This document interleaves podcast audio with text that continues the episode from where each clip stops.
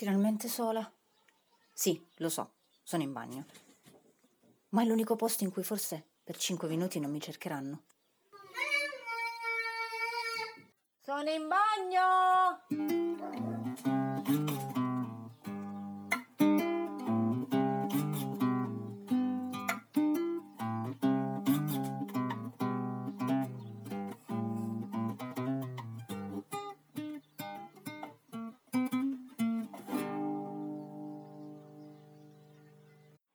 Ciao amici, questa settimana non è successo nulla di particolare.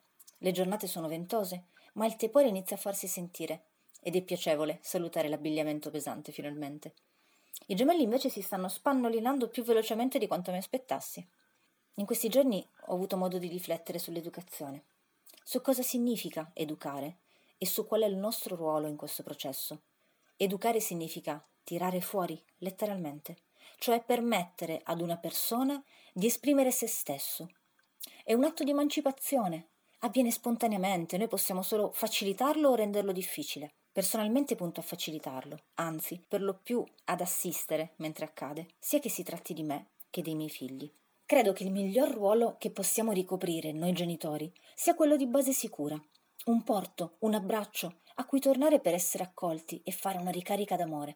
Credo anche che siamo determinanti nel cambiamento, in veste di protagonisti della nostra vita o in quella di esempio verso i nostri figli.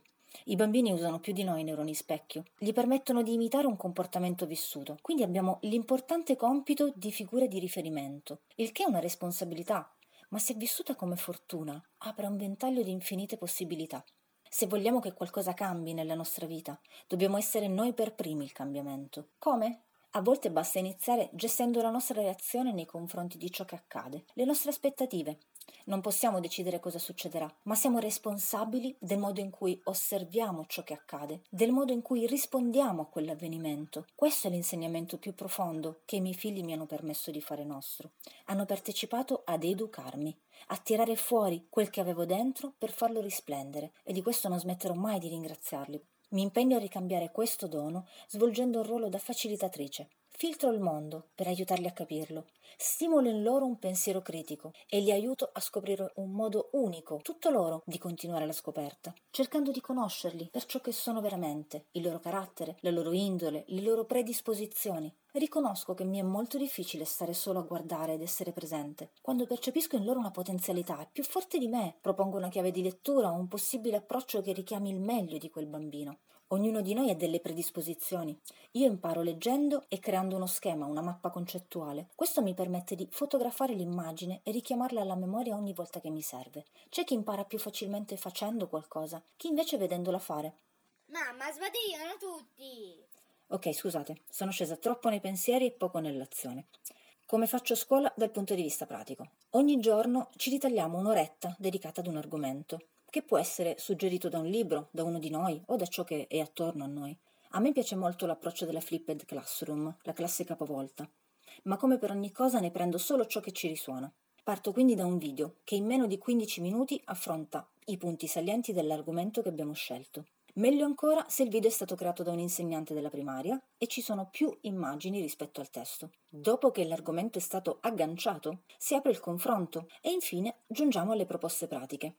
Altre volte le proposte pratiche spuntano fuori come funghi durante le giornate, come è successo con la raccolta delle arance e la loro pesatura.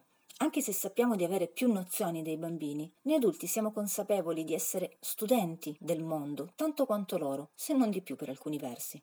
Quando è stato il momento di introdurre le moltiplicazioni, ad esempio, mi sono messa a cercare del materiale interessante e stimolante e ho trovato più di un metodo per risolvere questi calcoli, oltre a moltissimi trucchi per facilitare il calcolo mentale.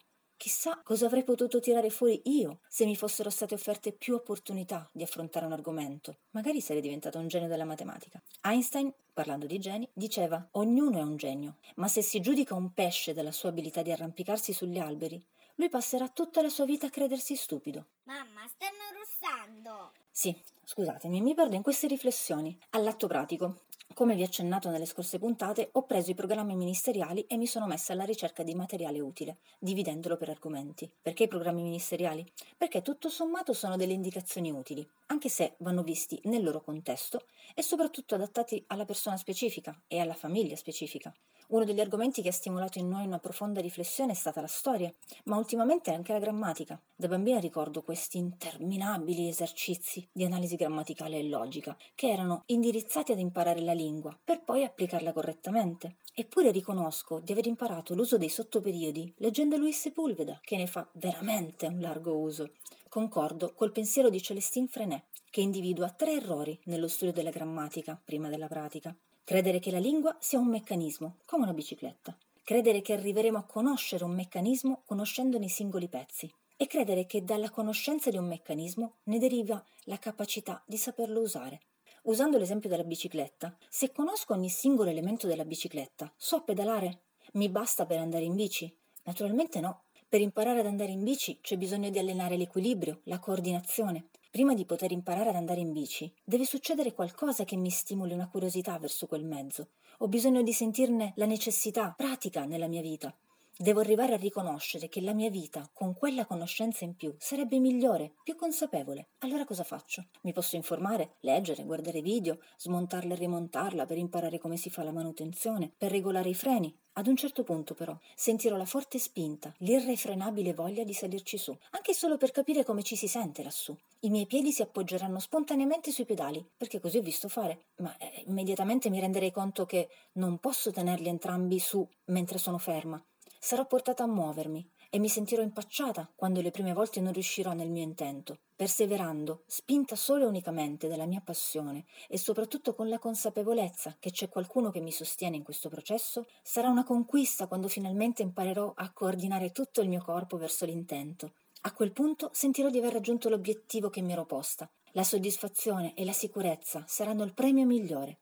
Cosa fondamentale, il manubrio sarà sempre stato nelle mie mani. Il genitore accanto a me avrà al massimo spinto un po' la bici, ma sempre in accordo con la direzione che io avevo scelto.